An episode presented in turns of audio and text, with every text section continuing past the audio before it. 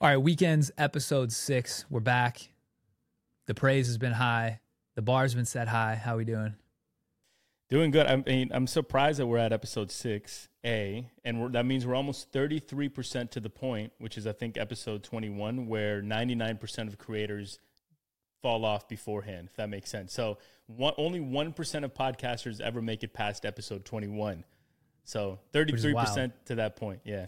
Yeah. I mean, I feel like it's easy when you're when you're having these like these like brainstorm style, style shows where a lot of what we're talking about is like not off the cuff, but like we've already been doing the thinking separately on this, and then we come together and just like you know hang out bullshit together. Like those are the easiest ones to do. So I feel like there's no reason we couldn't do this for a thousand episodes, and from my perspective. And funny enough, like you wrote about this on Blueprint, but one of the highest um, sort of ROI things that we can do as creators is speaking with other creators because not only are we sort of encouraging each other and learning from each other and inspiring one another, it's like we are getting so much alpha, like so much signal, like so much um, things that we can use and put into practice. And it's unbelievably helpful. And so it's like we're doing this now at scale. We're sort of like helping each other, having these creative brainstorms, but also anybody listening as well. So you're right, man. It's not a podcast that's like difficult to do. There's no friction here. It's just like something that we look forward to and excited to do every week. So yeah, it's the bounce back too. Like what I'm realizing. So one getting the game from other creators is like helpful, but e- potentially even more helpful is like when you're forced to articulate uh, when someone's like, "What are you up to?" and you're forced to like package what you're trying to do and say it out loud. It, you just like it's way easier to spot the gaps, to like tighten up the messaging, to get your delivery down, to like f- you know the bounce back is super valuable. I feel like so that's that's 100%. another thing. One of the things you were talking about right before, which I, I want to dive into, I think this would be super high leverage, is the idea of like building systems. And like you and I are basically getting to a point where the opportunities coming in are really interesting. The channels we want to build off, there's numerous. There's other things that aren't content channels that we're trying to build businesses on the side. So like focus is always a thing that I'm like trying to hone in, but there's just so many opportunities. And you were talking about how systems are so critical in order to like tackle that. Talk about like what you're thinking around systems and, and how you're trying to frame it because i know both of me and you it's top of mind. Yeah i think like coming from a product background it's like the magic is you're always trying to find product market fit right? And like the moment where you do find that it is magical and then that gives you the data point that you need and the encouragement that you need okay let's allocate resources to it let's build a system let's hire a team let's um, and, and that's like a really first of all it's very very difficult to find. I think more, more difficult than people make it out to be I think you and I both have found product market fit in our content. Like we know, okay, this works. The more effort and energy that we put into it now, um, the bigger team that we may be able to build around it, et cetera, the more we're able to systemize it, like just the better and more impactful our content will be. And, and, and I think we can build really sort of authoritative voices in, in each niche that we're sort of carving. And I think that's where we're both at right now, where it's like, okay, we can continue to do this sort of solo, compound our followers, our audiences, whatever. But what would it look like if we build a team around what we're doing? Like, how much faster can we move? How much bigger of a leap can we take in 24 versus 23? And I think, um, as with anything else, we were just talking about earlier, like systems are the game, just uh, almost for anything in life, right? You got to have a system or, or a routine, whatever you, you might want to call it. So, like, I'd love to talk about on this pod um, what about building systems. Like, how will that help us 2x or even 10x in 2024 and how we're both thinking about that? So, I don't know. I'll, I'll, I'll leave the question to you first because um, you've been super thoughtful about this. Like, what, at the end of 2024, what would success look like for you in terms of building out a system? Yeah. I mean, a good frame for this too is like what Elon always says, right? Elon says, building the product itself is hard, but building the manufacturing plant to manufacture at scale is like a million times harder. It's the same exact thing, right? It's like building the product, getting product market fit with the content was difficult, but like now that we have it, what's even harder is getting those systems in place. And so I was reflecting on this because I keep I've started to ask myself like what would it look like to 10x x or to 10x this? And this could be like my content production, the money in, the amount of things I'm doing. Like like what would what extra and I guess just to take one for example, let's say the content production. Let's say I'm putting out like 6 to 8 pieces of content a week or whatever. Eh, it's maybe less, maybe more. What would it look like to 10x that? That's 60 to 80 pieces of content a week. Now that's not saying I think that's the right strategy or like I want to 10x that, but like if I were to 10x that to 60 pieces of content a week, what would I have to do? I'd have to have a team of editors. I'd have to have someone organizing the editors. I'd have to have someone posting for me and dealing with a schedule, right? So like all of a sudden when you start kicking the tires of like, okay, if maybe like I said, maybe 60 pieces isn't right, but like maybe 20 or 30 is, you're gonna have to start having those. I, I think that's like a helpful exercise to take the guardrails off. To get tactical, I feel like there's really three areas in what we're doing that require like their own thought and focus around systems. One is we'll say deals. So like working with or partnerships, we'll say like working with brands, getting money in, all of that.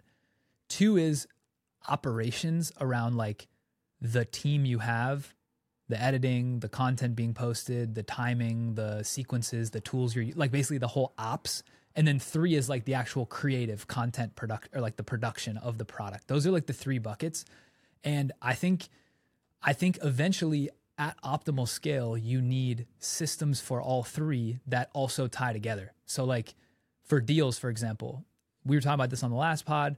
The lowest leverage way to get to build a system for deals is to hire a head of sales or like a talent manager who basically handles all that for you. And those people build the they build the Slack, the reporting tool, the work, they handle pretty much all of it. So that's the easiest one to systematize because I think you only need one person. Like the industry already exists for that maybe you need a bookkeeper, maybe you need a VA to like help them, but like that's pretty simple.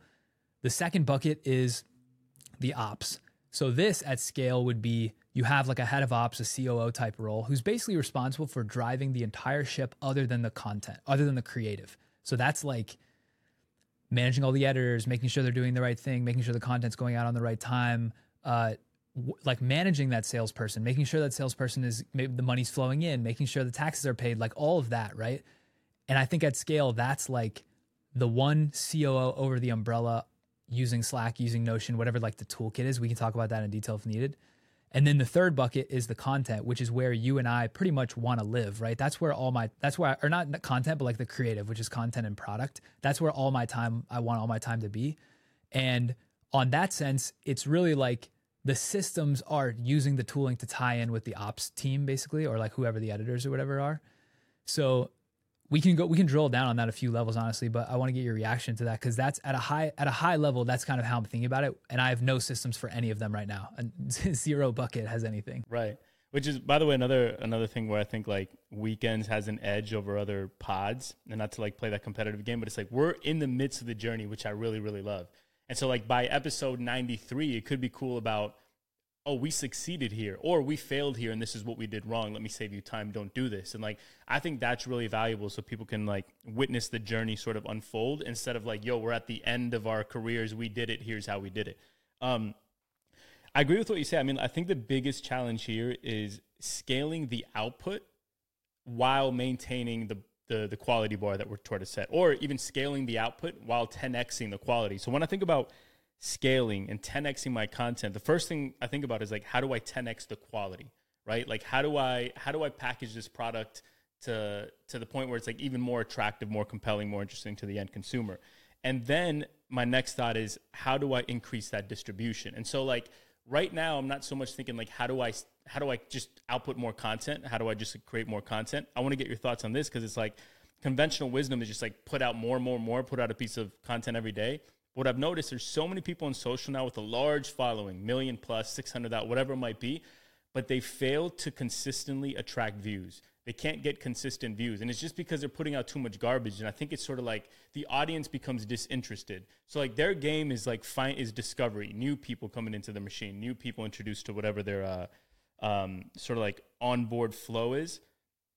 But they forget to kind of like that their existing audience might sort of fall off or become disinterested. And so my first thing when I think about scaling is like I want to scale, I want to create more content, but it's got to be 10 of 10 and I want to continue to to scale the quality of the content.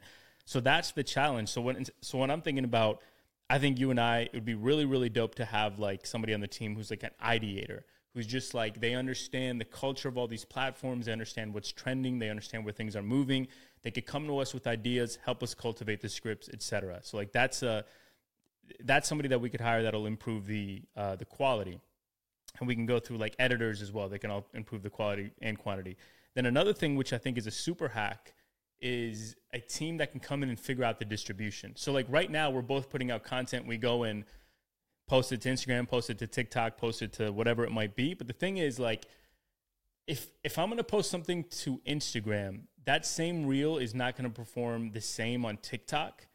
Definitely not on Twitter, on X, on Threads, wherever it may be. And so, like that piece of content, instead of just reposting it to all the platforms, it has to be repurposed for each and tweaked for each specific platform. So somebody who can come in, understand all these platforms, and uh, and and I don't know if that makes sense to you, but like, so if I create a reel, I want that reel instead of a 1080 by 1920, I might do 1080 by 1080 for LinkedIn with a separate hook.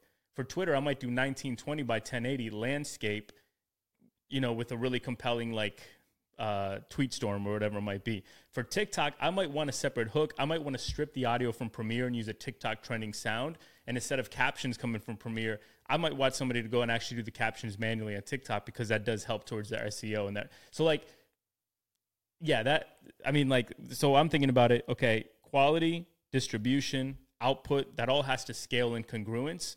And if it sort of becomes unbalanced, I don't think it works. I mean, there's a lot, there's a ton you said there that I want to dive into. I feel like the the being platform native, which is what you're saying about like customizing, that's so critical. And the only way to the only way to get there is if you have the people downstream where when you're recording live, you're kind of like, okay, I know I've got the editor or two editors or whatever who are going to take this and make it a thousand times. I know they're going to, or whatever, eight different ways. So I'm going to record this strategically but give them the raw asset. The problem is we're recording it and then we're cutting it down and then we're editing it and I'll spend like three hours on an edit and then be like, I'm I'm gas. Like I, I can't do another edit. I don't want to do another edit. So I 100% agree with that. I think t- I want I want to get back to this, but one one thought before I lose it. To your point around people not pulling views, this is why I think that, that I had this like realization. The legacy thinking is that followers matter. The new thinking is that reach matters. Followers don't matter anymore. And so the thing is, all these people are in the legacy mindset where they're like, okay, my only goal is to increase followers. And if I increase followers, I'll increase the amount that brands will pay me. But I think brands are getting more sophisticated where brands are paying for the outcome. The outcome is reach. The outcome is not how many people pressed follow. The outcome is how many eyes were engaged and watched this and took the action. And so because of that, people don't approach the quality quantity formula correctly. I think the way they're approaching it now would fit with the legacy model, which is like, pump as much possible content to the existing followers, keep them satiated, whatever. That is not how it works anymore. And I think because of that mismatch, that's why we've we've been winning so quickly is because we're approaching it from a different way. We're approaching quality like every piece of content is not necessarily a piece of art, but like the better it is, the more it stands out and the more reach it gets. Now, brands maybe haven't caught up fully from a monetization perspective, which is one of the things we want to do in terms of scaling on the deal side is like putting in new structures so that we can take advantage of the fact that brands care about reach and not followers. But that, that was just one point I wanted to make really quick on that. Um, around the systems, what you're saying with the team, I totally agree. And basically, like the for the listener, the way we're approaching this is we're basically trying to team up on this, where we have the same person who's managing us on the deal side, where we can ideally build a joint team of like the ideator, the editors, whatever, and do that for a few reasons. One, it helps spread the cost across, right? So you have less risk. But two, most every person you're using is not going to be utilized 40% of the, or uh, 40 hours a week on just one person's content because there's a lot of like bottlenecks and sequencing in the process. So if you have multiple pieces of people, multiple channels, th- that allows you to like get more out of the 40 hours per week you're paying for. So it's a combination of like it's a risk hedge, but it's also an amplification. Like the way that one plus one will equal 10 when we have a team across both of us is, I think, going to be uncharted. Like I don't think we've really seen that before, because any any duo we see usually has one combined channel, but we have a combined and also our own, which means it's going to create this like amazing network effect. So that's how we're thinking about it at a high level. But I like what you said about we should let's keep going on like the individual roles because I like how you went about that. Like someone just straight ideating ideas that would be amazing if every morning you and I just logged onto Slack and there's like 30 amazing ideas and we are just like, okay, which one grabs us? Then the repurposer. I also think having uh having like an you almost need like a native editor for not for every platform, but like you need somebody who's super TikTok focused or like super Instagram focused. Not somebody who can like give a little strategy, but like actually just is a machine at making TikToks and they take the raw in and like an amazing TikTok comes out.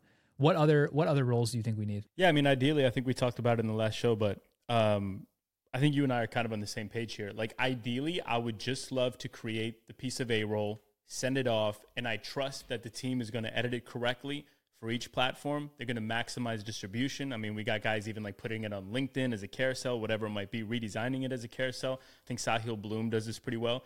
Um, and they're also posting it. They're gathering the data. They're looking at the analytics. Um, we'll go in there and comment, like you know, interact or whatever with the comments. But literally, like I want to get to the point where I'm involved heavily in the creative process and the script writing process. I'm recording, I'm doing the A roll, and then I'm on to the next. I'm not even really thinking about that piece of content anymore. Like we'd love, I think, to have a team that's even handling all the data, all the analytics, looking at what's performing well, uh, putting an ad spend on the ones that perform disproportionately well to our to our average numbers, et cetera, et cetera, and like building out that machine. Like we both know how to do it, uh, but we can't clone ourselves ten times. So it's like I've always thought about this, man. I wish I could. Um, I don't know if this sounds like pompous or whatever, but I wish I could clone myself. Like I feel like if I had like ten Robertos in a room, we'd build like the ultimate engine. You probably feel the same way about the Kallaway brand. Um, and so I think that's the um, that that's just that's sort of the challenge is uh, is how do we build that? I forgot your original question. That was that was probably a better offshoot anyway than whatever I was saying. I I I, I feel like a thing on that is, well, one I guess two points. I I basically slept so poorly that like I can't retain two thoughts at once. So I'm like I'm trying to like say them out before I forget. But basically, before we and we were ta- we were texting about this, which I think this is also really helpful for someone listening before you build the amplification at the top of funnel, you have to have something at the bottom that people are actually converting on, or else all that attention comes in and then you are adding to the audience and like building the audience, but you're not. That's a high cost to build a huge team to amplify. Like let's say our cost was 20k a month, we need some revenue to offset that. So what I was what I was realizing is like, okay, it's pretty logical for us to come to the conclusion that like we need these roles and if we had these roles we'd be able to grow so fast and we'd be able to put out 60 pieces of content a week and the audience would grow but none of that matters if you have no way to monetize that audience. And brand deals is one way, but like we're trying to get away from that if possible. And so we have to figure out where do you cha- where do you funnel the traffic so that it converts. One way is the the course, which we can talk about our thinking on that separately. But there's a like you have to have something at the bottom, or else it's like a super leaky bucket. And so that's one thing I wanted to say. Let's we can talk about the course in a second.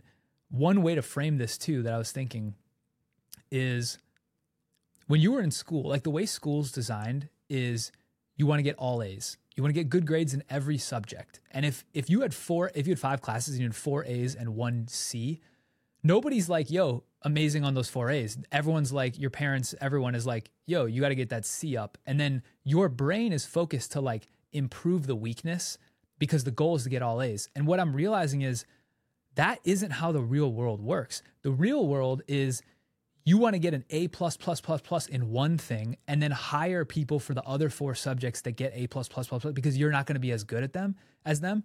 And so it goes to what you were saying of like, we wish we could clone ourselves, but even if I cloned myself, I'm really good at the script writing and distillation, which is same with you. But I, I would only be like an eight out of 10 good at the ops at my max potential, which is not how my brain works. But there is somebody out there who's a 12 out of 10 at ops. And it's like, it's actually hurting our business if if we were to clone ourselves, it would hurt us to be in the areas we're not optimally designed for. And so that's that's an example of like thinking with leverage. It completely goes against what society trains you to think because all these people that are employees at companies they're constantly like, I got to improve my weaknesses. I got to be well rounded. I got to like do all the things that I'm not good at so that I'm good at everything. That's actually not the ideal approach, which is something I've been trying to train myself on. Well said. Well said. Um, so I want, I guess I wanted to talk about not not to necessarily segue away, but we were talking about different platforms. Um, I think you and I probably put a lot of our focus on like Instagram as our sort of main audience. Um, for me in particular, I know that like TikTok is almost like my testing grounds. I will like trial pieces of content out there just to try to get some data, and if it works well, then I might post it on Instagram. If I know it's going to work well on both platforms, I'll go congruent. But how do you think about? Um, we're we were talking about the TikTok and Snapchat opportunities. What opportunities do you think, like for you, let's say for Kallaway brand, how are you thinking about them, and what opportunities do you think those present? Yeah. Well, the Snapchat, I forget why I wrote the TikTok opportunity, but the Snapchat opportunity is is massive. So okay, this is this is something that I've I took a very dumb approach to, I'll say. So basically, anytime you hear multiple people say like, "Yo, there's a lot of money being made and not a lot of people understand," you should like run towards that to figure it out. But usually what I do and like what most people do is like you just dismiss it because you're like, "Oh, I don't you know that that signal in your head is kind of like oh whatever like i don't i'm not on snapchat i don't get it like oh, that's not for me. And you just you just dismiss. And that's what i did. Like six months ago i heard from like multiple people that like i saw it on a podcast where the influencers were talking about you know they have podcasts and they have instagram and they have everything and they were saying on the podcast they're making 90% of their money from snapchat. That was my first light bulb where i was like holy shit how is that possible? Like i thought these people had really robust businesses. Then i saw a friend who make Snapchat shows and you know his content's really good but on Instagram and TikTok but he's like yo I'm making so much money on Snapchat. There was a second one. And I was like how is this happening? So I started going down the rabbit hole but didn't take it super seriously. And so th- this is the the the 101 basically Snapchat has gated shows. So the only on TikTok and Instagram anybody can make a, a, a profile today and you can start posting content immediately. There's no like gatekeeper but on Snapchat, there's a gatekeeper. There's like this library of shows, and you have to be a you have to know a Snapchat agent or whatever they call it to get a show. So it's like it's like a monop it's like a forced monopoly, which is pretty dope. So if you have a show on Snapchat, you put out these episodes which are like two and a half to three minutes long, and they can be about anything. And Snapchat's paying 50% CPMs, meaning 50% split on like high CPMs. So meaning if and I don't even know the exact numbers, but like on a thousand views, you can make 10 bucks or maybe even more and they'll split it, whatever. It's like, it's like extremely attractive and their split, the splits are really, really high. Whereas YouTube splits might be 30% or 25%. The Snapchats are 50. So I was like, okay, that's interesting. Like maybe I should just cross post my existing videos on Snapchat again, because I'm spending three hours editing. I'm not going to make another video for Snapchat. It's just too much. And like their platform to load it is crappy. So I was like, whatever, I'll just cross post. So I started cross posting and I posted on the Snapchat spotlight. And my followers like going up, going up, going up, going up. I have like 35,000 followers on Snapchat now. Haven't monetized those in that way because I think you need 100,000 followers to get like the ad split. But the show is completely different. So this guy reached out to me, like a homie who went to my school, and was like, "Yo, I manage like 20 Snapchat shows. I have a couple Snapchat shows. Have you ever thought about making these Snapchat shows?" And I was like, "No, never thought about it. But like, whatever. If we work out a rev share and you guys want to you know, publish it for me, like just let me know what I have to do. Like if I can just give you my raw video and you do all the publishing and tagging and commenting and stuff, and I'll do a rev share all day. Like that's no extra work for me. So we started doing that, but it didn't work. Like the views were super low, and I was like, and I was giving them all my content, and they were grouping it together, and it didn't work. Like on on Spotlight, I was getting fifty thousand views on a on a random Snapchat story, but on these, I was getting paid nothing. So I kind of just wrote it off in my mind this was stupid, but like in in uh, maybe a few months ago, I was just like, whatever, like I'll just keep giving it to him, but like this is not going to go anywhere. I wrote it off. Then this weekend, I listened to this podcast with Brett Malinowski. I don't know if you know this guy. I think he's like yeah, crypto he's crypto he's, G. he's yeah, so yeah. good. And he had this podcast that came out like seven months ago with these two 15 year olds that were making $500,000 a month on Snapchat. And I was like, and obviously I clicked that thumbnail. And so I started listening to it. And what they were saying is like, there is a format for Snapchat that's different than all of the other channels. And a lot of it is like faceless. It's not, it's actually bad to have your face.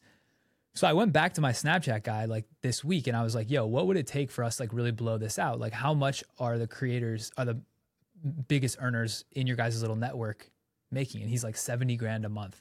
And I was like, holy shit. All right. So what do I need to do to like actually blow this out? And he's like, all you have to do is just record audio scripts, no video, give me give it to me and I will make the video in a way that works for Snapchat. And so I was like, all right, sick. So this last week I gave him 5 and he's starting to post them. So it's still too early to know.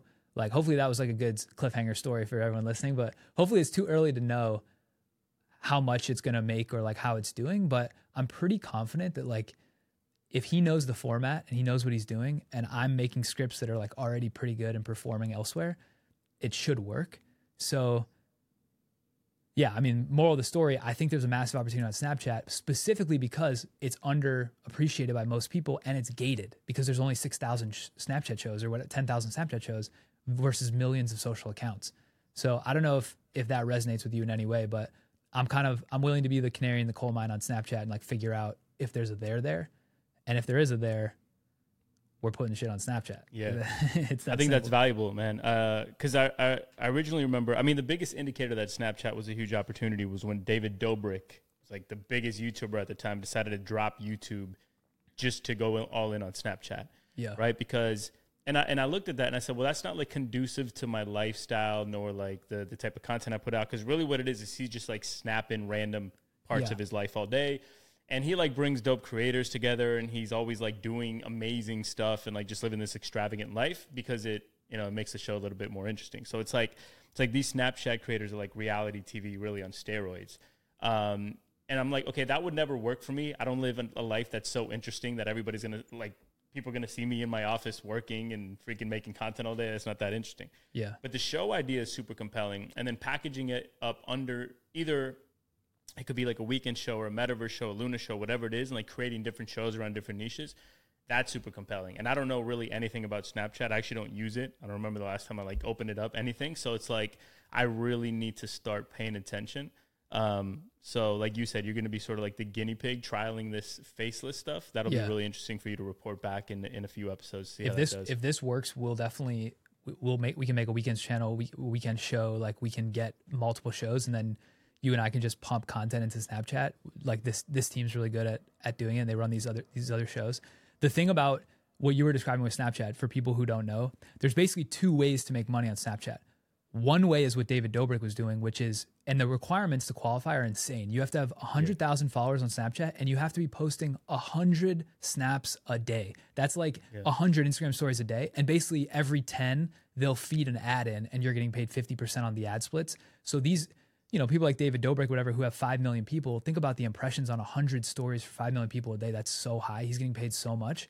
That's one bucket. And the show thing is the other, which is why I discounted it because I didn't realize the show was separate. I thought it was kind of the same thing. So yeah, we'll circle back on that, but huge opportunity there. Um, oh, I remember what I was saying for the tick, what I was thinking for the TikTok. So people, you know how people are making so much money with TikTok Shop right now. Like it, it Yep. people are saying like, oh, this is like YouTube 2008 or like Google Ads 2003, whatever. It's like one of those early in the cycle. It, this is the first one where I actually understand mechanically why it's working because like we make content, we make short form, we make TikTok, we know how to drive action. The thing that I was thinking about is like this it would be like having a fire hose with no water. Like w- we have no product to push. So it's like it's so frustrating that if you have an e-commerce brand and you have like a I don't know, like a speaker that's $40 and it's like 70% margin and you and you were as good as we are at making content, you'd be printing millions of dollars a year selling that speaker immediately. The frustrating thing for me and you is like we care about our trust so much with the audience. I'm willing to pump something that I really like, but I don't have a product to pump. So it's like all this horsepower and nowhere to gallop. It's like we, we got to clip we got to clip that for the intro, but like like it's so frustrating to me that every I recognize the opportunity. I see how it's working. We'd be better at most people than doing it and we just don't have anything to push. Yeah, man, I'm, it's like I'm, I'm pretty good at recognizing these arbitrage opportunities. Like you said, it's super early cycle, and the people playing in this now that are figuring it out now are going to reap incredible reward. I have some buddies actually who are just making ridiculous, obscene amounts of money on on TikTok. So it does suck that we're not equipped uh, to to you know really take advantage of this opportunity. It's like I wish that we had some sort of physical product, even if it was something simple, a hat, a shirt, some socks, whatever it would be, just Yeah. to take advantage because. I definitely understand how it's working. I do think it's something that's going to slow down relatively quickly. I think early econo- economics, it's obviously some some sort of a, a loss leader. TikTok is willing to eat that like billion dollar cost or whatever it will be to just get this engine running um, because they're giving everybody basically free money. I believe I forget how much, like ten dollars, twenty dollars. You can claim the coupon to go buy something on TikTok Shop. All that will eventually run out. Just like anything else, it'll sort of even out to the point where there's not really like a early mover opportunity anymore, and it's just like you know, par for the course. Sort of like influencer marketing. When I was in there early, man, I was getting installs on my apps for like a penny. And now, if you're going to go to an influencer, it might actually be cheaper nowadays to just run ads regularly native to the platform's ad spend. The same thing will work out like over time with TikTok Shop. So it does suck. We're not equipped, but if anybody listening, if you are equipped, if you have a product, a physical product to sell and your margins are decent, you'd be a fool not to literally spend the next 72 hours just studying this and figuring out how you can leverage it and partnering up with creators to do so because it is a massive opportunity. And I feel like the so the I agree the arbitrage will close in terms of like people with free money, but I I don't think the the behavior pattern of people buying from short form that's not going away like maybe tiktok shop is a, a, shitty execution of it but like i would be surprised if instagram didn't eventually figure out how to get people to shop from shorts and have like that integrated experience. And i think like you said that maybe the margins or the economics won't be as favorable but i do think that behavior is going to exist. Like it is now a new it's like basically like a live shop. It's a new channel. And yeah what's frustrating is like if you think about like the tactic, I like getting in the weeds for people. So like if you think about the tactics of us actually approaching it, like let's say me and you were we were like, yo, we were let's say we're a black hat and we were like, yo, we're like we're making money from this one way or another. How can we do it? The easy way would be you go find a product that you like and you and you take the 20% affiliate. So you basically like let's take my boy uh, Dan's like creatine gummies, which I take every morning. He's on TikTok shop. So I could and I was I was planning on doing this just to test to see how it worked, like not to push it super hard, but like I make a video about my health routine. I include the creatine gummies in the video. I link the creatine gummies. It's like 80 bucks to get a monthly supply and it's super fat margin for him and it's 20% affiliates. That's 16 bucks for me. So that's that's that's okay. Like that would work. The problem is you can't make more than one video or you're going to sacrifice audience trust and I'm only getting 20 cents on the dollar. Like I want I want the 80 cents. So one way is you do the affiliate thing, but you're going to risk audience trust if you don't if you do it more than once. The other way is you go get your own product, and that's the other black hat option is like you go to the TikTok shop and you buy like a super crappy Alibaba knockoff product, and then you own the product and you get the eighty percent upside, but then you sacrifice audience trust because the product sucks. So it's like both roads lead to product suck or losing trust unless you have a killer product, and I just don't think you can like manifest an amazing product that you own overnight. Like that takes it takes yeah. six to 12 months, you know, to incubate it. I agree with you. I mean, two things there. One on TikTok is, I mean, I think you can do multiple because the thing with TikTok is most of your audience probably won't be seeing that video anyways. It's all like new, like that's the cool thing about TikTok is you can post a hundred video, like you can just keep posting over and over and over. It doesn't really matter. Only the ones that hit the for you page for your audience uh, are the ones that do matter to your already existing audience and very little if you post 100 videos i would i would wager that like maybe two hit that for you page you know to like your existing audience i don't so i don't think it's that that big of a deal so i think i think you should actually do it if the if the, if the product is quality um but then the other thing it's like i agree with you that behavior like everybody i dude so much shit that i buy is from instagram or like a creator talking about something or some instagram ad tiktok so 100% like the discovery is always going to exist. That behavior is always going to exist. And now you're cutting out like one extra step, like going to Amazon or going to the product's website. You're just buying straight from the platform. So you're right. Like that's going to become bigger and bigger. I think Snapchat, Instagram, Twitter, everybody eventually goes down that route. One thing that I have noticed is like audience fatigue is real. And I've already seen in my behavior, and I've seen in a lot of TikTok comments, and I feel like this is already permeating sort of that culture but anytime you see eligible for commission, you're already you're already training your brain to skip. Yeah. And so yes, it's going to be. By the way, the first time banner ads were out on the internet, I, I don't really remember, but I'm sure it was huge. People were clicking them left and right, and then you train your brain to just same as uh, uh X Twitter ads. I just when I see one, I just swipe. I don't even like bother to read anything. So like I feel like the same thing might happen on TikTok, where yes, if you're the best of the best, your ad will be seen because you're nailing the hook, you're figuring out the storytelling angle, da da da da. But like 99% of it would just be like the next banner ad where you're just like fatigued and, and you train your brain to swipe. And so that is the part where I feel like that could be a negative hit to your brand. If yeah. like when you're training your brain to swipe, oh, it's that same creator, that same dude doing another eligible for commission. I feel like that, like if, if you're doing that output like super, super heavily, it could be bad for your brand. But I don't know what I you agree, think about I that, agree. like that audience fatigue part. I think the V1 interaction design for short form video ads is suboptimal. Where like the way it is now, it really feels like you're putting an ad sticker, like you're putting a this is an ad, huge sticker over it. Whereas and so and so it's kind of like the psychology of the maker of the video is kind of saying, "Hey, buy this." But I think what you want the psychology to be is like, hey, look at me. Like th- these are the things that I use.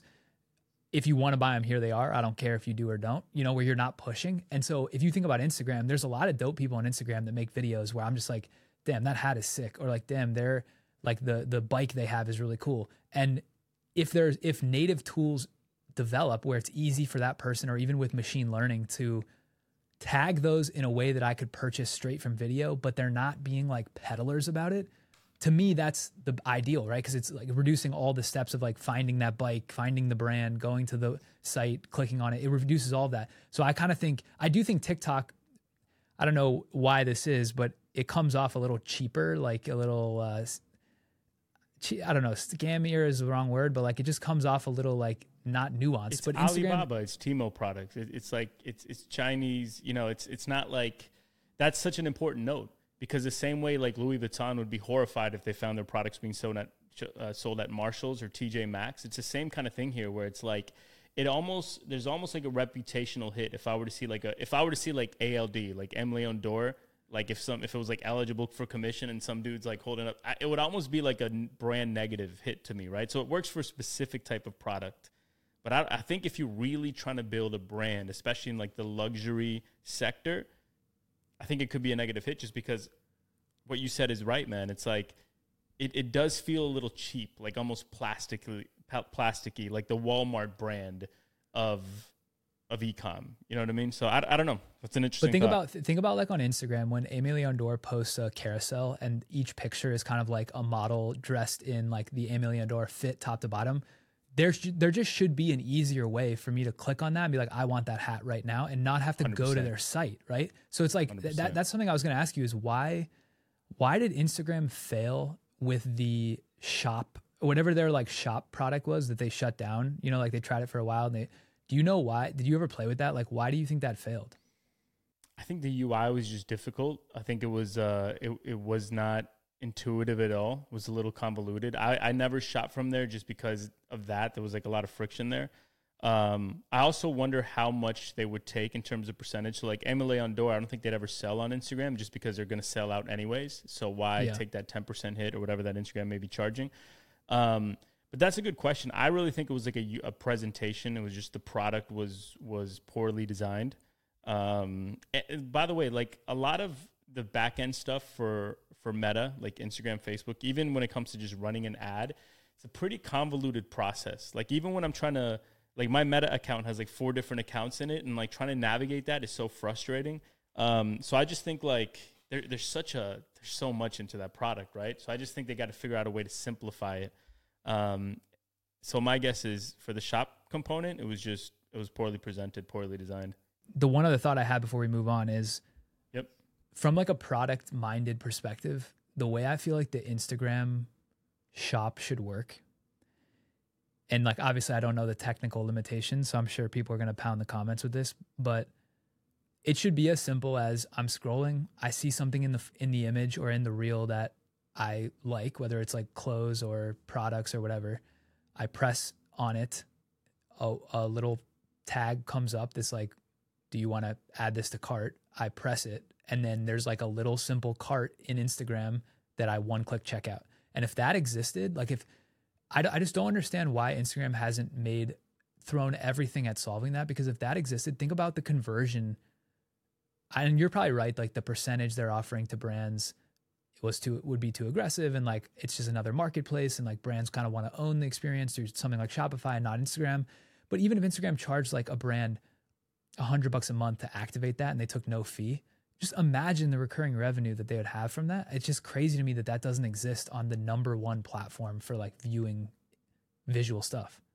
Hundred percent. Like my my wife follows a lot of like fashion influencers and, and mommy bloggers, and she is constantly, and no slight against her, I'm always buying stuff on Instagram too, constantly buying stuff that she sees, like some mommy blog, okay, this is really great for your kid, you should buy this toy, whatever, she'll go and buy it. And you're right, she goes, she she first has to like identify the brand or like go to link in bio sometimes, but identify the brand, click on the brand, go to their link in bio, go to their website, find it on their on their shop. So there's so much friction there. So you're right, man. If if it was e- as easy as buy, her address is already saved, credit card's already saved. Just like click a button, choose your size, buy.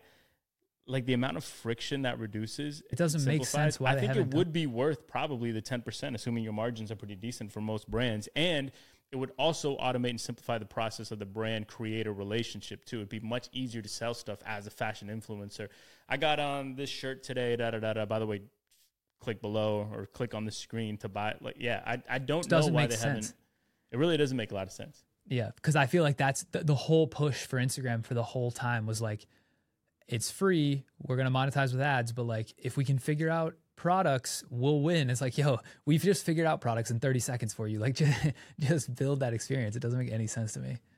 But we can move on. Um, where do you want to go from here? We could talk. talk about um go ahead.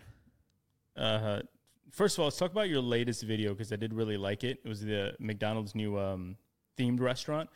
And i don't know if you want to go into into the concept of the video or the concept that mcdonald's is pushing out but i wanted to talk mostly about like i think you've nailed your bread and butter in a way and i wanted to see if you kind of agree with that or if that's just something you like doing if it's more scientific or if there's a, a specific approach behind it. But like when you talk about these big cult brands what they're doing, how they're innovating, why they're doing it. Where it's it's just like it takes this this idea that might that usually you might have to watch like a 10 minute TikTok or 10 minute YouTube to really understand and you're presenting it in a minute, 90 seconds, whatever it might be and like every piece of information that you need to like really figure out what's going on like you present in such a good way. So I, I don't know, I just wanted to to pick your brain a little bit. Like is this just something you love doing? Is this how how did this all come about? And I just think it's a perfect format for you. I mean, I I love that. I love that format. Like the way my brain works is just like when I see something interesting, I immediately am like, "What's going on here?" And then pretty quickly I can get to the answer. And so, a good a good example of like how does this scale is like I, I absolutely love finding these stories and breaking them down, scripting them out. I hate editing. I just really don't enjoy editing. It's it's a labor I'm literally just forcing myself to run into a brick wall every single day. And the only reason I'm doing it is because I know that if I don't edit and I don't have the money to buy the edit to pay for an editor at this point, then I'll get nowhere. So like it's kind of just pure will forcing myself to edit, but I really don't like it. I do like thinking about what visual at what time will make someone keep watching. I like the strategy of that, but I hate actually executing the edit with my own hands. It's like so frustrating to me. So the good news is that's pretty easy solve. If I just had one or two editors that were amazing and that were like more or less real time, so as soon as I'm filming, I can send it to them and they're done in six hours. I could pump two or three of these out a day, and like I actually would really enjoy that. So that's that's a good news. Uh, the bad news is like right now it takes me forever. Like that took me probably six hours all in to like get it done. And is six hours worth the time? We'll see in a week how many views that gets probably, but like my brain's just too active to spend six hours on one thing with no leverage. And so Right. it's the reason why I haven't just stuck to that format because that, that's a question you you ask a lot, which I, I like is like, yo, you have something that works that's signature to you. Why don't you keep doing it? The only reason is because it takes me so damn long to make them, and I'm like exhausted by the time I'm done because the edit wore me out. So But Th- if, that's what, kind of what where if I'm you at. could do the A reel and then for a hundred bucks because you could probably get an editor for seventy five to hundred dollars to really mimic your style. Like now that you've set your style, you could probably have that mimicked fairly accurately, right? Like by a pretty decent editor. Um, so is that something that you'd be willing to outsource, or do you think the is the ed- like Casey Neistat gets offended when people ask him, "Do you have editors?" He's like, "No, that's people follow me because of my editing style. That's how I tell my stories." Is that like integral to your brand, to who you are as a creator, or are you willing to just like, "Yo, let me let me start piecing these out, figure out the A roll, you guys do the rest." I'm willing to piece it out. I think the Yeah, the, the the real value, the real gold is in the distillation of the idea and like getting it, telling it in like almost like a poetic rap style format kind of is the best way to Yeah. I think about it. But yeah, I mean a lot of the value, a lot of the retention is in the edit. So that's why you I couldn't just farm it out to someone who wasn't good because you would notice. And like the other thing is I'm very specific with the timing. The reason it takes me so long is cuz I'm constantly watching it back over and over and over, trying to understand like where's the attention breaking. Like, is is there one frame too many right here where like the cadence is off to my ear? And that's why a lot of my videos are so dialed in. I feel like is because I spend all that time. When when you start paying somebody whose literally incent, literal incentive is to get it done as fast as possible, you start losing some of that icing. But maybe I could just like offload 90% of it and then get the last 30 minutes myself. So I, I do really want to outsource this like as soon as possible. Um, I was going to say one other thing. Oh, well, a point on that is I filmed the first build along today. So Sweet. dude, these are the build alongs are so a you were right. It is way more exhausting and takes way longer than I thought. Like I, I so far I only filmed the script writing part, but I think it's gonna be so valuable. Like as I was recording, and I was like, God damn, if I just had this when I was starting and just could watch somebody talk through this, it would be gold. So I'm excited to put that one out. I'm not gonna do the same process I did for the editing part. It would just take me too long to edit it. Yeah. For the for I the don't think it's script, required. yeah, I'm just gonna put it out, put the video out, and then on the edit, I'll just like record my screen for five minutes, walking through the edit that's already done, and kind of be like, here's what I did in the edit for this part. Here's why I was thinking of it, but it already be done. It's not me doing it live. The script I like literally wrote out live. It was it was kind of like weird, honestly. There was some 10 to 15 second patches where it was just silent, and I was just thinking, and I was like, damn, I don't know if someone's gonna be like wanting to watch this, but yeah. So to your point around like where the value is, I feel like it's in that script part. Are there any updates on? We were talking about bringing your your newsletter to kind of life as a YouTube video, not over edited. I I asked because I recently um, there's a guy named I forget his name. I'm looking it up right now. Okay, Tintin Smith. He's he's head of YouTube at, of operations for Ali Abdaal, who's one of the biggest YouTubers, productivity YouTuber.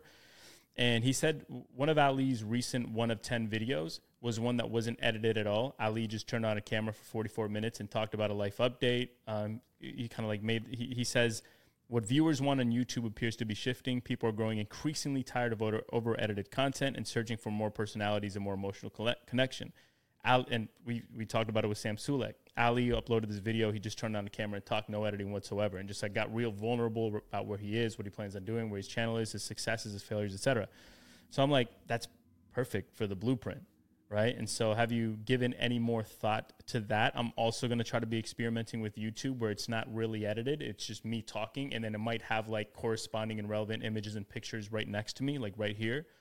Um, But no like zooms, no cuts, no that. zooms, no anything fancy. And I kind of feel like it's a wave. It might not work for me because I'm new to YouTube. Nobody knows me or cares. Whereas like Ali's been around for five years and he's got a big audience. And Yeah. maybe that's why. But so I, I do want to experiment with this and I want to see if you've given it any more thought uh, for Blueprint. That's what I was gonna say. Is I feel like the reason that worked so well for him is because he's already well known. It's not that it couldn't work well for someone unknown, but to get known when you're unknown, you'd have to have somebody sift through the 40 minutes of the fluff. But Makes sense. I think that's the only way I can do the blueprint stuff because it just doesn't make sense for it to be super over edited. The only the only way I could over edit it would be like, here's five strategies I learned for this, and it's just like that's corny as fuck. Like I, I really just don't want to do it. I don't want to do it like that. I've been waiting until I got the set the new setup fixed so that I could do the blueprint one. But to be honest, I might just shoot the first one with this setup that I have and see how it goes. But I mean, if non-edited stuff is working, dude, look out because me and you can just spit off the dome for 40 minutes really easy and like editing was the moat i feel like Yeah. before if i don't have to edit i mean let's go Let, us go back to the piece of content that you're making that, that's taking you six hours and you're trying to figure out like where the ROI is, right? Like what return am I getting on this time investment? But another thing that I've been thinking about a lot is like, and it's this the tricky part is how to present this to a brand. But again, we always talk about somebody with 5,000 followers, but those followers are very high quality. Um, is always worth more than somebody with 100,000 followers who, I don't know, who, who may not have the same sort of economic, uh, financial, political influence or whatever it may be, right? So to, to give a real world example, you see a lot of guys on Twitter that might have 50,000 followers, but their followers are like literally politicians, uh, C-suite executives, big decision makers at Fortune 500. They're, they're VP of marketings, they're VP, um, a lot of VCs as an example. And these guys like can move markets. You know, you might have a guy like, I don't know, Keith Rabois, who has like 300K on Instagram, who has infinity times more impact through his words, through his content than like a spectacle YouTuber or spectacle TikToker that's dancing with 20 million followers. You know what I mean? And so, um, this is where I'm going with this is like that kind of content that you're making, I think attracts a very high quality person. It's probably not going to attract like the 14 year old who just wants to be entertained by some dance or some, you know, crazy entertainment spectacle, but it's going to get a VP of marketing, Yeah. right? Or it's it's it's, it's going to get like these really impactful decision makers at these really dope companies. And uh, I would wager that your audience, their I guess like their economic influence or like the let's say like their economic status is much higher than you know if, if you were like doing dances or, or making jokes or comedy Yeah. sketches on TikTok. Does It's that like it's sense? like the LTV per follower is much higher, or like not LTV, but like the value per follower is much higher when your content. This is why Kallaway's so dope with words, man. What took me five minutes took him five seconds to say. But um, the the problem with this is like, how do you then package it? Because a Yeah. brand, you can't. It's it's hard to go to a brand and be like, well, my LTV per follower is higher than, you know, like it, Yeah. it's worth this much, and they're gonna look at, nah, this person has eight hundred thousand followers. I think we'll go with them for the same price. It's like, wait a second, no. That's the only problem with with that. Is like the metric is a little bit hard to present um, to brands. well, this is where the this is where the creator in residence concept comes in, which like we're gonna we're gonna pioneer. And I don't know if have we ever talked about the creator in residence thing on this podcast because I can Uh, talk about think it you again. mentioned but- it. I don't think we've gone too deep into it. No. Yeah, because my so like as context, I was thinking about this. My following, like the actual number of followers I have, doesn't grow as fast as other people. And the reason why is because most people that have really fast growing followings, they do one thing. And it's a binary decision whether you want to follow for that thing or not, right? So like let's take let's take someone uh, I don't know, like someone who's making VR content, let's say, and like they're the VR guy or like they're a VR guy, girl, whatever. All they do is make VR stuff. When you come across their stuff and you click through their profile and in their bio, they're like, I make VR content. It's like as simple as that. You basically have a very simple decision. Do I want to follow this person for VR stuff or not? It's it's very binary. Like, do I want VR content or not? And those types of people, when the th- the topic they make content about, if they're good at it and that topic is in vogue, they grow super fast if they're making good content because everybody wants that skill set. That's why like AI dedicated channels grew super fast. That's why metaverse like web 3 stuff grew so fast. It's the same thing. But for someone like me, I'm intentionally making videos across multiple topics because that's just what I care about. Sometimes it's AI, sometimes it's McDonald's, whatever. But packaging that in, into a single sentence, into a single topic is very difficult. It's impossible to do, which means when someone watches a video of mine and they click through to my profile, there's often a dissonance between the topic they just saw and the other things they're seeing, which means less people will follow. In the past, that would have been a problem because all the value is based on followers. But now it's not a problem because the value is really based on reach. So if I just make hit after hit after hit that just gets millions of views every single time and I don't have a big following, as long as the person who's selling me to brands can package that effectively, then I'm fine. And if you're a savvy brand marketer, what you should really care about is reach and like engagement of like like total number of engagement, not necessarily percentage of engagement, although that should matter, but like total number of engagements. So to me, is like it's tough in this interim period because there's a lot of legacy brand thinkers that look at the follower count, they don't look at anything else, and they they kind of write you off based on follower following whatever. But I would argue to say that the people that follow me must have really liked me because they've pr- stuck around for all sorts of different shit. It could have been sports, music, AI, whatever. And so, to your point, that's where it bridges to this creator in residence idea, which we were talking to some guys the other day.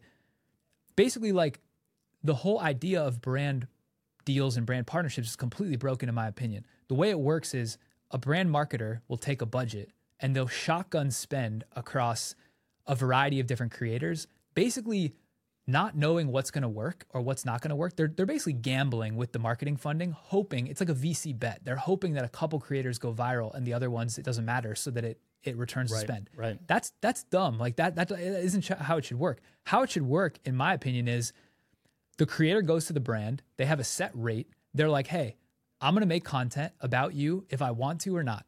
If I do, and it gets above a certain threshold of whatever metric you care about, whether that's views, views plus engagement, conversions, you pay me my rate regardless. If it doesn't get above that certain level, you don't pay me anything. So it's no risk for you. But in exchange for getting rid of that risk, you're going to pay me slightly higher rates if it does hit.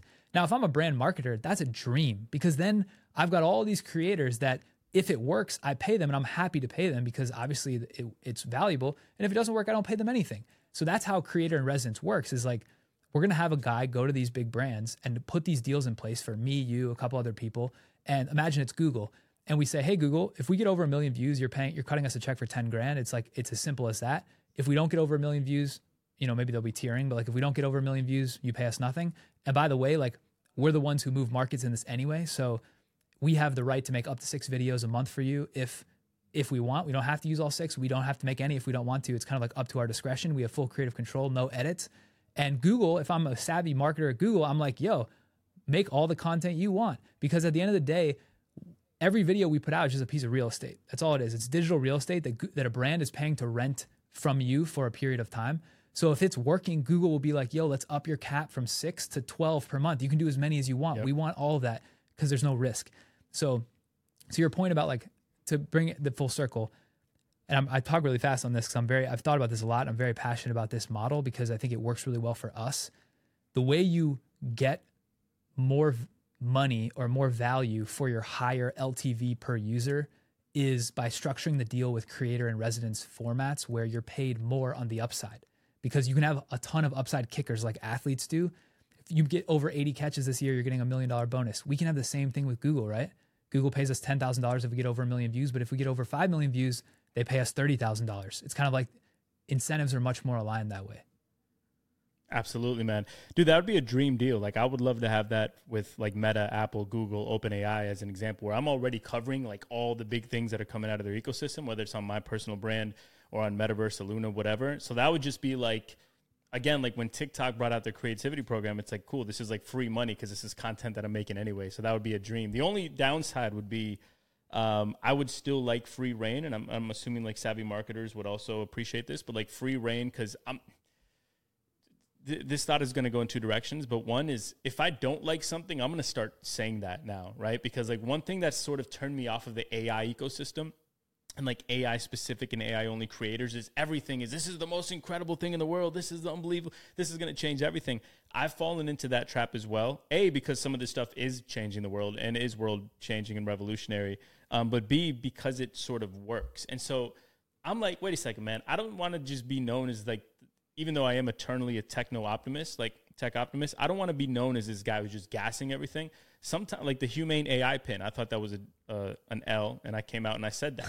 but if I'm being paid by these brands to like continually post, like if Meta comes out with something that I think is a complete flop, I want to be able to say that. And so that would be my only worry. And again, like I guess if like money is the only goal, then you know, fuck it, no problem. Like, got got to do what you got to do. But like, I think at the end of the day, the ultimate currency for any creator is the trust with your audience. Like that's what we're all optimizing for. I think that's what we're all after. And if you can get trust uh, with an audience at scale, I think that's when you're like you're just really put on. Like Gary Vee said it well. He's like, you know, I'll, I'll make a piece of content for a brand.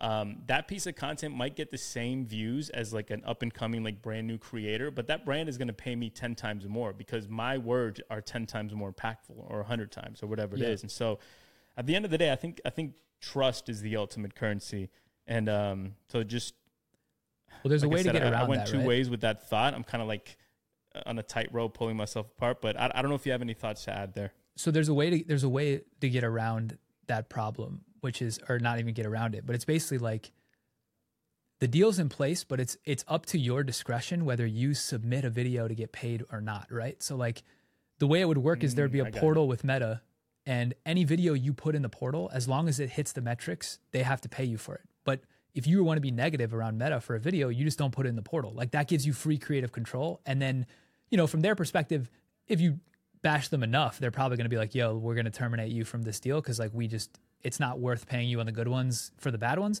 But that's, but you get that option as a creator to say what you want, make what you want. And that's, that's all you want, right? As a, all I want as a creator is free license to roam and when I make something that hits, the brand pays me accordingly. That's all I want. I don't want anything else. I don't, I don't want to have to deal with these dink and dump deals, these like little transactional deals where I don't have creative control. You go back and forth on the edits. It doesn't make sense. And a brand doesn't want to pay me five grand for the risk that my video might not hit that day. And the truth is, we all have misses. Like there, there is no guaranteed virality. So why would a brand pay money when they're not guaranteed performance? When when there's a superior model where they just pay a little bit more if they're guaranteed the performance. To me, that is, it's like a no brainer. I love that. I think there may be a game to a way to game this, but I, you could build this into kind of like the system. But I mean, you know, at a five dollar CPM, let's say on average, you can buy a million views for five grand. So if you're getting paid ten grand, it's like an infinite money glitch in printer. But I'm assuming Yeah. the the the brands would have a way to kind of like counteract that.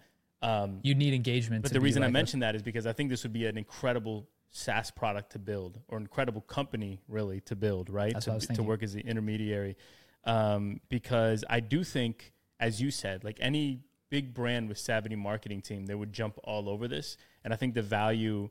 I mean, they're only paying when they're getting that ROI, that return back, right? And so I think I think it's a no brainer, and I think like ha- building a company or a system out of this is is a huge opportunity. the big brain play is the marketplace, right? That's exactly what I was thinking. Yep. Where you basically, so that's what we're gonna that's what we're gonna do. Like I, I, I haven't found the like with Blueprint. I'm super transparent with the with these. We're super transparent. I haven't really found the right balance of like should we hold stuff and not put it out. We kind of just like say our best ideas out. I don't I don't know if that's gonna bite us in the ass or not. But like the way, to me, the way we do this and we're gonna do it is we're gonna pilot this. We're gonna go to the big brands. We already have enough leverage and enough weight behind us in this category where we can get the big brands to try it. We're going to then build the systems for ourselves so that it's automated.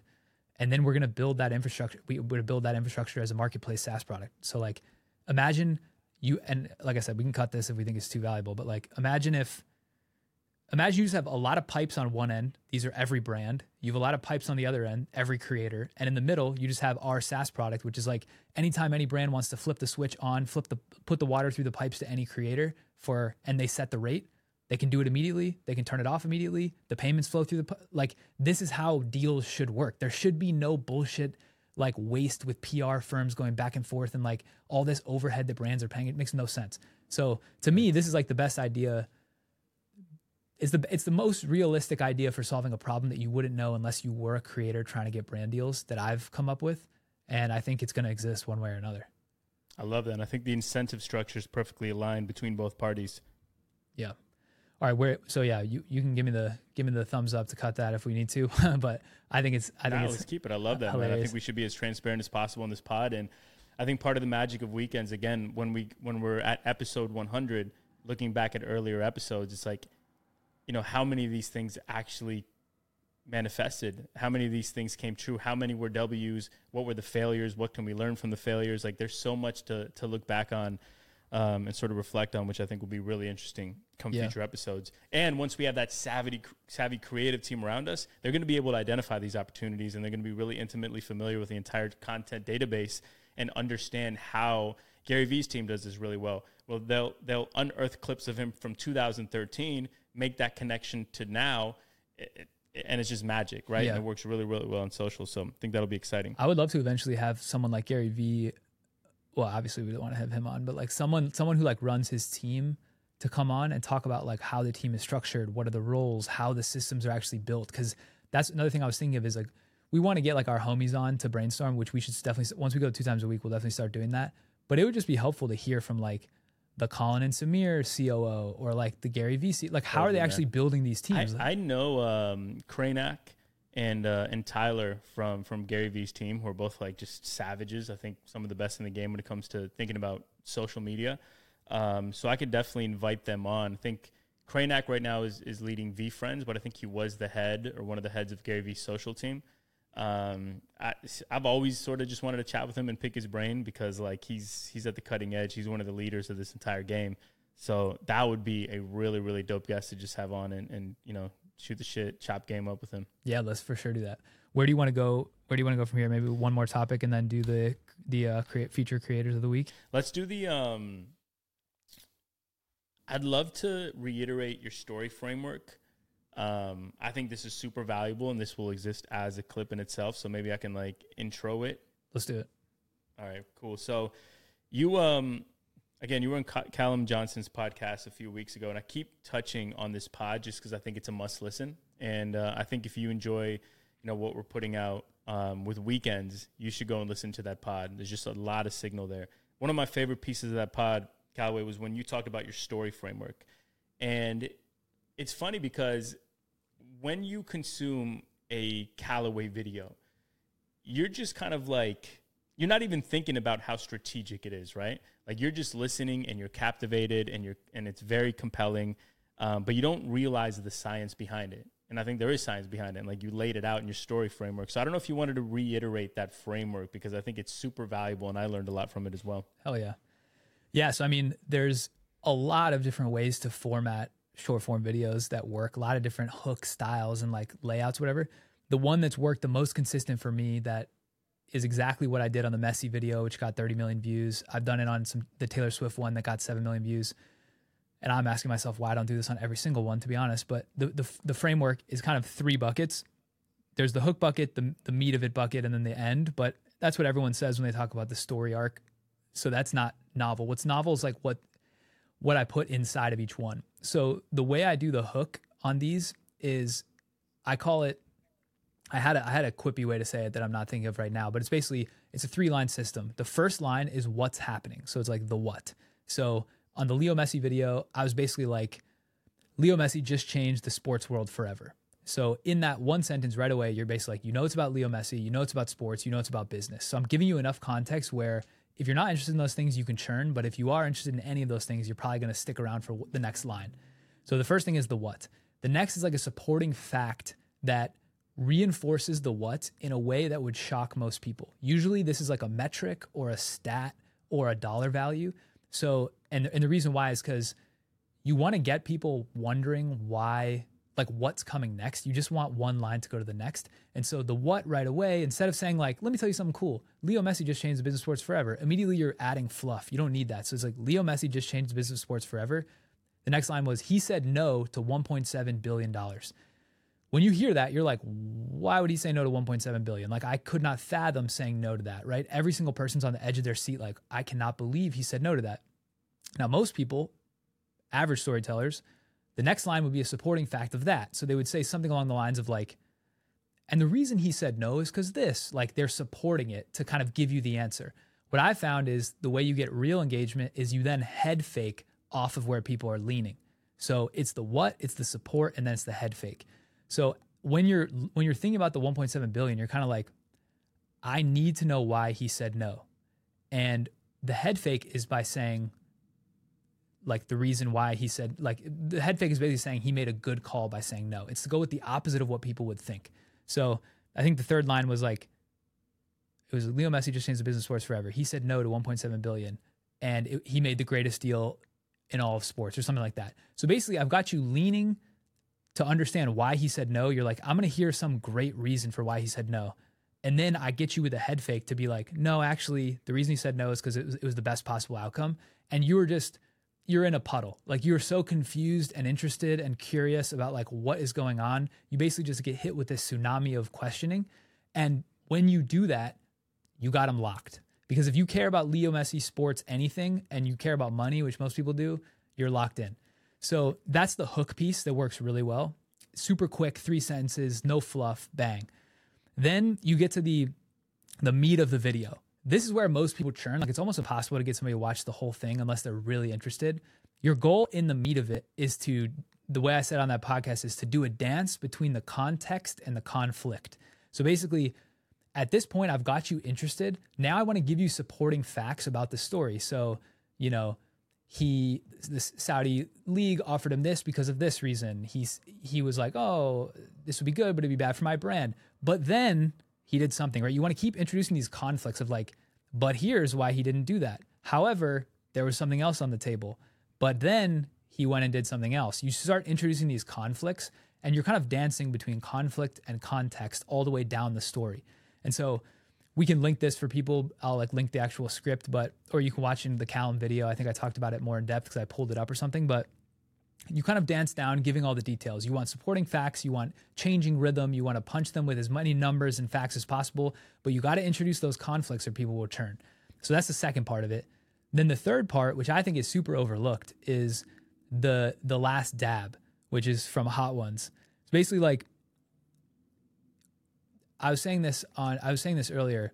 When people are watching short form, it's like they're crack addicts. Like their head is so filled with information that the only thing they can remember is like the last 5 seconds. They can't they can't even think about what you've done, what you've said so far.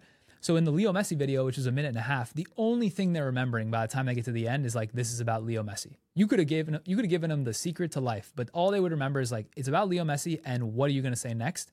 So at the so I think because of that, you got to hit them with a banger at the end because if the end is the last thing they remember, the way to get them to share is to make the last line just as good as the first line.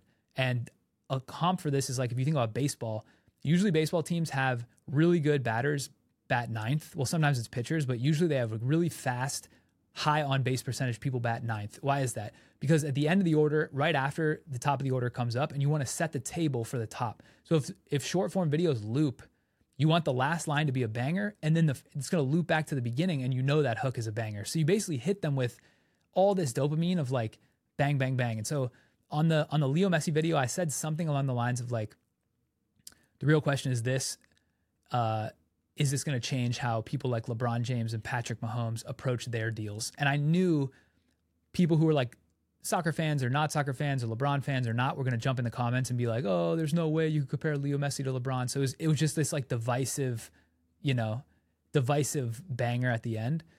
And so yeah, it really boils down to that. If you just follow that framework and you have like an interesting enough topic, I think I think you'll hit it. It's gold. Five minutes to become a better storyteller. That's like a masterclass wedge into five minutes. That's such such a dope clip.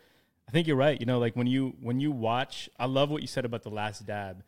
When you watch Inception and you get the ending, I don't want to spoil in case anybody has not seen it. Although there should be like a, a, a global sort of like publicly recognized time limit for spoilers. Like if a movie's over ten years old, you can talk about it maybe. But either way, like the last dab was so good that you want to rewatch the movie with that in mind. And so a lot of the times you have like a last dab that's so dope that you almost want to rewatch the video knowing that piece of information, knowing what you know now. So I think that's really compelling. But yeah, I love the way that you frame the story and I almost see that. It's like it's like you inject these techniques into almost every video you do. And so it's like it's really fun to kind of study. You know, like sometimes I'll watch a video, I might not be interested in, in the content necessarily. Like the McDonald's, I wasn't too interested in the content, but I was interested in how you were going to present it. So I watch it to study it, which is it's just like really really dope creator to creator.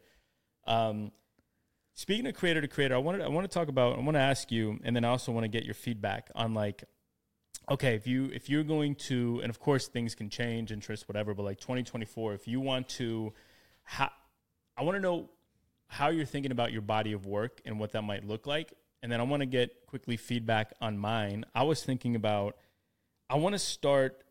Maybe not immediately, but eventually I want to come out with two pieces of short form content per day. And I think once I have the key personnel around me, I can do that relatively easily. Probably alone, I could maybe even pull that off so, like the regular stuff, and when I say regular stuff that I don't think I can make a 10 out of 10 because the, the content or the idea, whatever it may be, I, I just don't think I can execute. It's not compelling enough. I want to have those live as just like a regular post on a Luna or Metaverse, which are like my two sort of like Instagram media brands. Um, and then for myself, like my personal brand, I want to up the quality level. So I'm thinking about maybe two or three videos per week on my personal brand, on my personal pages, and then one or two originals I'm going to call them per month or like maybe one original per month where where I'm like I want to start leaning into short films. Like mostly not because it's there's money on the table. I actually think this is my least monetizable avenue, but it is a creative challenge that gets me waking up giddy every day. So I have like this new script that I wrote for my next original that I want to film this month. The challenge to get this done is like to me where my skill levels are right now is almost like insurmountable like the lighting challenges it requires de-aging i'm actually i went out and ordered like $500 worth of set decorations because part of this film takes place in 2005 and i really want to nail the set design even though some of these items are only going to be on screen for half of a second in the corner of the piece of it's like there's no roi here right but it's like this creative challenge that i literally wake up excited to think about every day so that's my content strategy laid out in 24 for short form um, and I, I wanted to get your feedback on that, and then I want to hear how you're thinking about it. Yeah, for short form, I feel I always go back and forth on this. I'm like, I think the dream would be to make as many as possible that are above the quality bar. So if I could do two a day, if I could do three a day, amazing.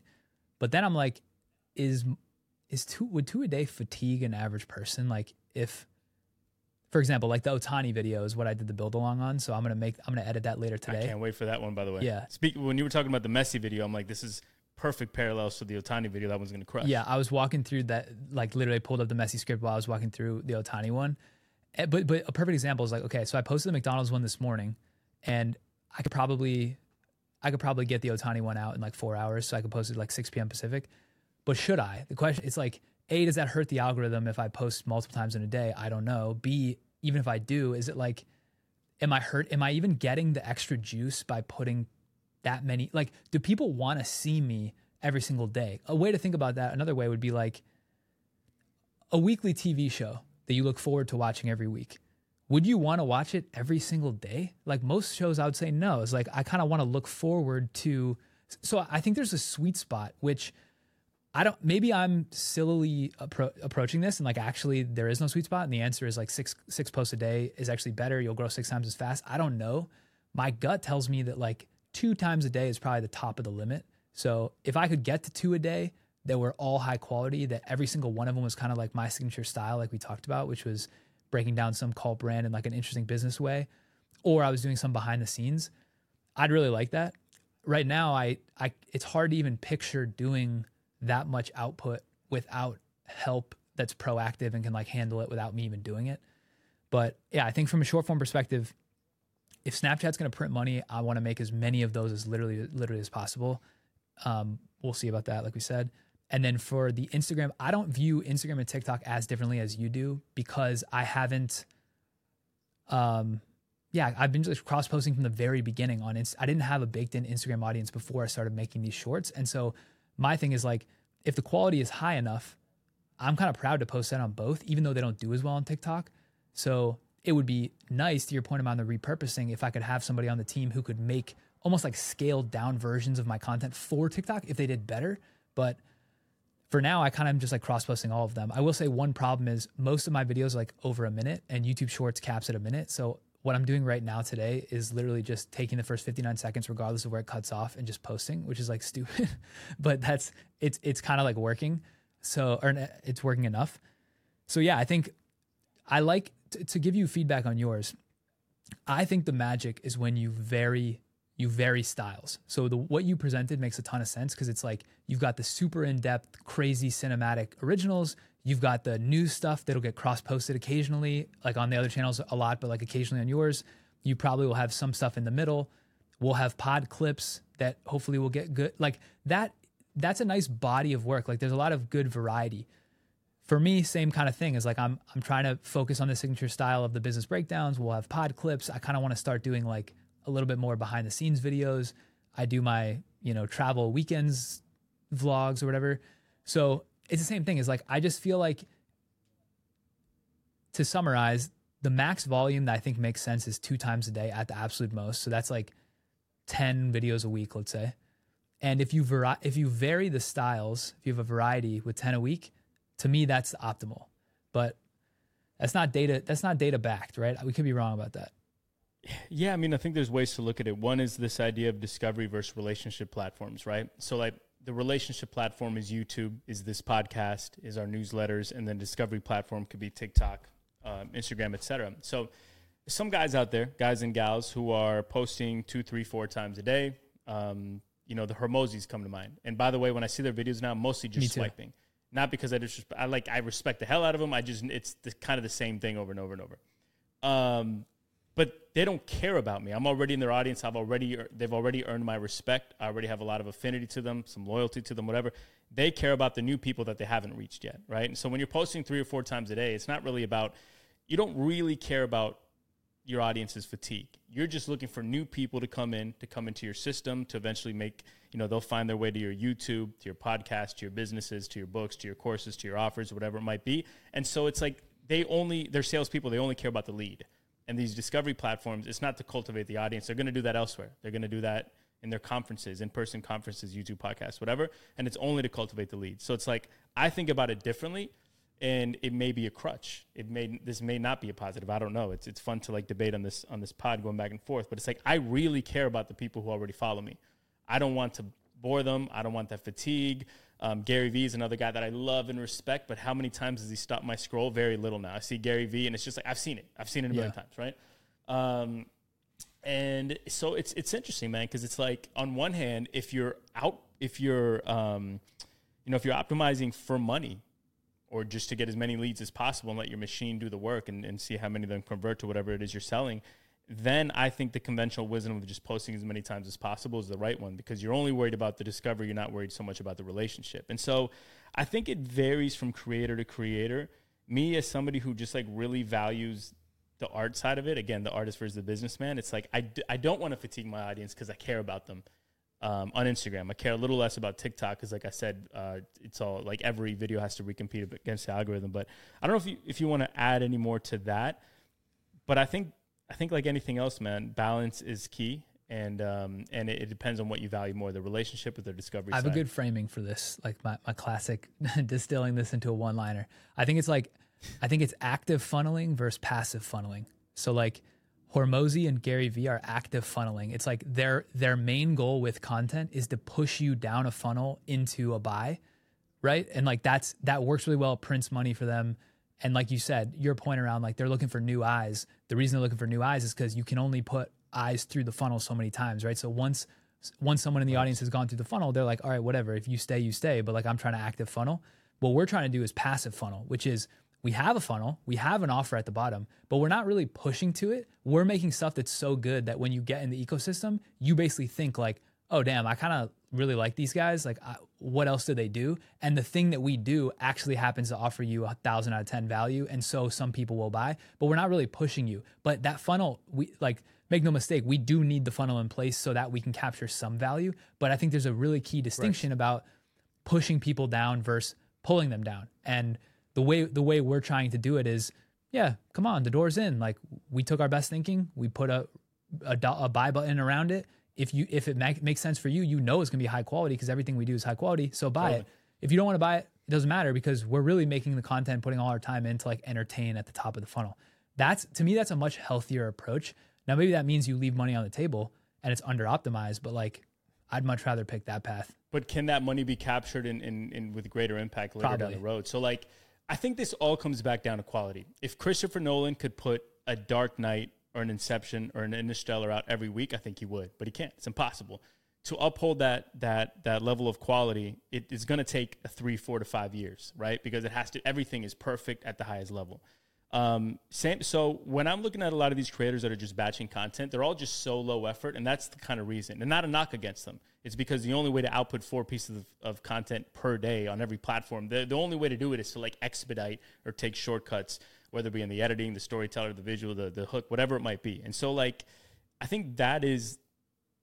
You said at the beginning, it's like, man, if I could put out three 10 of 10s per day, I would. Yeah. Right. But I can't. Um, and I think ultimately that's what makes sense. And so, like, Karen X, she's a really, really dope creator. And every time she uploads, I get excited to watch it because she uploads relatively infrequently. And the reason why is because she's only going to upload if it's a 10 of 10 and she knows it's going to bring max value to her audience. And so that's exciting to me. When Mr. Beast uploads, that's exciting because you know it's going to be a masterpiece, yeah. right? Um, because he's like, first of all, it's like a team of 200 putting in their blood, sweat, and tears and creating the best possible product possible. And so, um, by the way, when Karen X, if she were to come out with a book, I'm going to buy it immediately right? Because like she's just earned my trust and my loyalty and my affinity, and I just like trust her to create like the best possible content. And so when you are like sacrificing a little bit of money on, on the short term, leaving some bags on the table short term, I do wonder if it comes back to you much more impactfully in the long term and overall it's a net positive. And this is like the crux of weekends, man. I love debating this, like the artist versus the businessman. It's such a fascinating topic. I don't think there's any uh, right answers, and it's all just something that we're all kind of. I think it with. comes back to you in the long term if you then like take a swing at cashing that in. But most people, I would say, probably right. don't. Right? Like they're like, yeah, I'm, I made couple hundred k from my one course, and like I'm not, I don't have the ambition to make a thirty million dollar product. But like I would say, we probably do have that ambition. So yeah, I, it'll be interesting to play that out. Another way to frame it too is that I was thinking is like, imagine you have a radio and every time you change the channel there's like static static static and then one time you change it and it's like the best music you've ever heard that's basically how social media is becoming, right? Any volume creator is just static. Like it just, like you said, it just becomes noise. Yeah, but once Great you turn analogy. to the music, which is like what we, me and you were trying to put out, you're like, damn, that's a sick song. It's like, yeah, that's quality. And I think the, I mean, the, the, the reason why people are doing the volume game is I think they see an arbitrage for the next couple years where they're like, yo, we don't really give a shit if it's low quality. If we can push 50, if we can get 50 million in revenue because we're just like tricking people down this funnel, we'll be on a beach somewhere. Like we don't care about, but if you're really trying to play the game for 50 years, you can't, you, you don't want to take those shortcuts because you don't want to sacrifice the trust. Right. So I think, Well I think said. that's the, that's the difference. But like we're trying to be music, not static. Dude, I love that. Anybody listening, if you're listening on YouTube, there's this little uh, uh, mechanism control at the bottom where you can like 2x, 3x. When I talk, just 3x it and then 1x it back when Kallaway, because I go on for five minutes to synthesize it beautifully uh, with like one poetic one liner in like uh, four seconds. So I love that, man. That was we're we're trying to be music, That was not static. And you're right, bro. Like t- TV has has it, or social media has really just turned into TV, man. It's um I actually find myself I like one of the things I want to be very mindful of in 2024 is my scrolling time. I've been doing less and less. I actually consume so little now. I barely watch stories. I really don't watch just because like I'd, I'd really go through it. I try to like monitor, it, keep a count in my head. Okay, the five million videos that I watched today in my two hours of scrolling, how many of those do I remember? How many of those actually brought value to my life? You can usually count those Yeah, on one almost hand none. um, there is it's really all just mindless garbage, man. it's like I, the other day I was scrolling TikTok and I realized like all these, it's like it's a bunch of it's the same thing, man. Over and over, Instagram, the same nonsense over and over. Here are four things that I do to produce content. Like I don't, and I was like, damn, I need to stop this. There is there is literally no value gain. Post and ghost. you know? that's So, the, that's the, that's the model. I mean, I do like yeah, man. engaging. Create more than you consume in 24, man. Anybody listening, Weekends Crew. That's what we got to be about in 2024. Hell yeah. All right, let's wrap with the let's do the creators we're loving lately and then we can wrap it. Yeah. You got a couple listed here. You want to go through them? Yeah, I'll go through them. Some some creators that, that I recently discovered that I'm that I'm really loving. Um, one is I'm going to butcher this name and I apologize, but Zachariah Ben Kabush, Ben Kabushe maybe. Um, but so he's a brilliant colorer, right? He's a colorist. He um, he's uh, and when I mean colorist, I mean color grading, like films. But the way that he presents it, the way that he presents, kind of like maybe like your uh, your uh, tagalongs, it's so dope. Like it's it's presented so visual in a visually pleasing way that you also learn from, and it's just I highly recommend y'all go follow this guy on Instagram, um, Zachariah Benkabush. Does he make like longer form Uh, videos doing it or like they're shorts?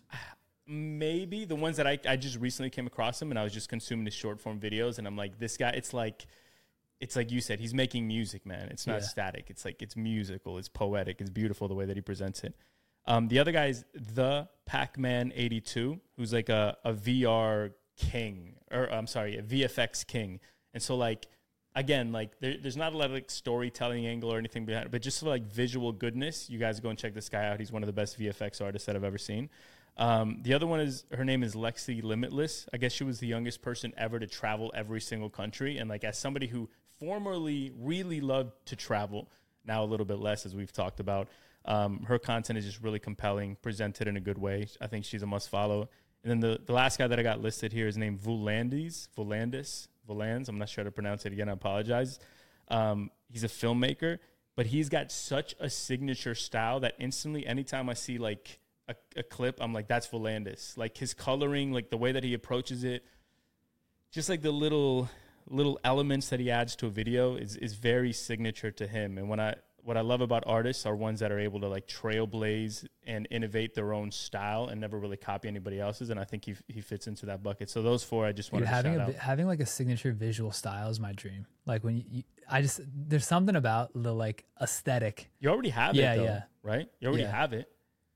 Yeah, you know, it's the hat. It's it's like the same consistent background. It's the it's it's the jumping of of the uh, the visuals, how you cut them up and collage them into the video. It's like the gifs. It's the wording. It's the I mean, Yeah, like you have it.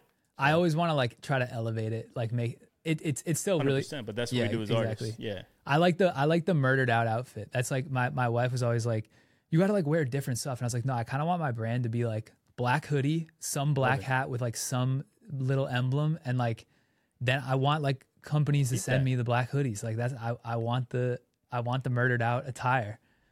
So 100%. to add to it, Brett Malinowski, we called him out earlier. I, was this guy? Did he start in like the Web three stuff? I've I like saw his episodes and never. I think so because his his media company's name WAGMI WGMI, which is like a, was, was like a Web three Yeah. moniker. Yeah. We're all gonna make it. Um, so I'm assuming yes. Yeah, that's what I was thinking. But like he, I don't know if he's like recently taking YouTube seriously or he uh he has another business that's making money that now he's funding the YouTube taking seriously. But either way, like he's I would say his podcast episodes are really good. He basically interviews people who are making a lot of money on the internet that are like not well known. He also makes his own like solo videos, which I haven't watched that much, but like I went down, I watched a couple of these episodes. The one with Oliver Brocato, the guy from Tabs, who's like just an absolute character. He's 21. Tabs is worth $10 million. This guy like dropped out of dropped out of University of Michigan, was like failing at making this business, sells sex chocolate. Like it's just hilarious. This dude is such a personality. So I watched that. Yeah, he's got. He the does. He factor. does. He's a savage.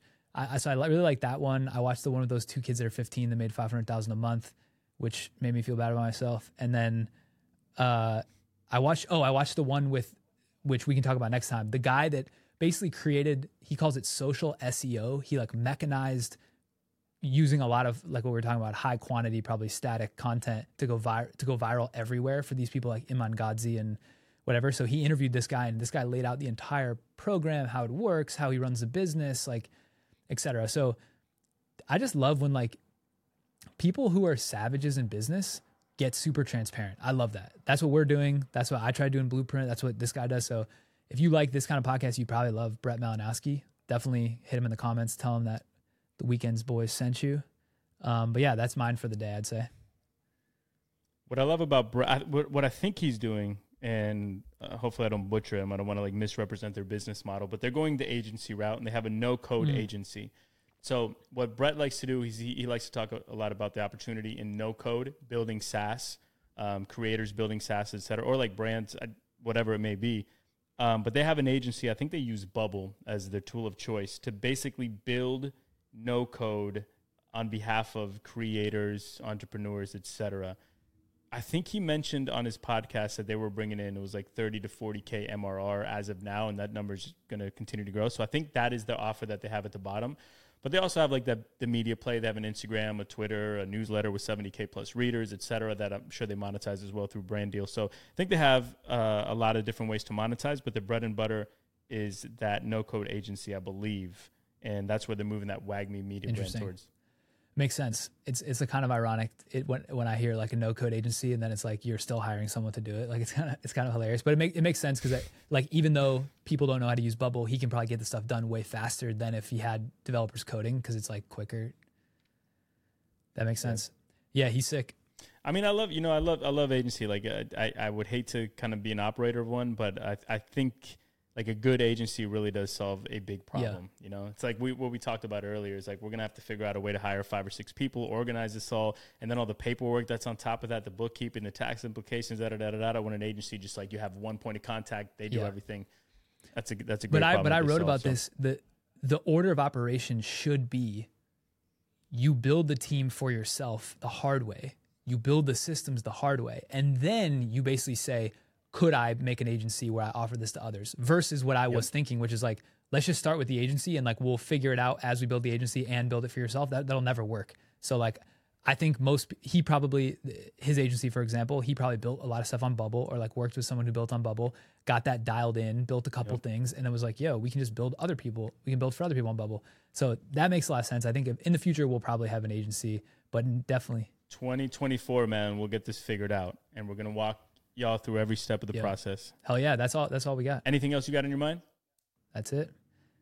I had I had some other things floating around my head, but we'll uh, figure out what they were, write them down, and we'll talk about. It. If you're listening to this point, please subscribe. Like we we need subscribers. We need you to listen to audio. We need you to share this with friends. Like it.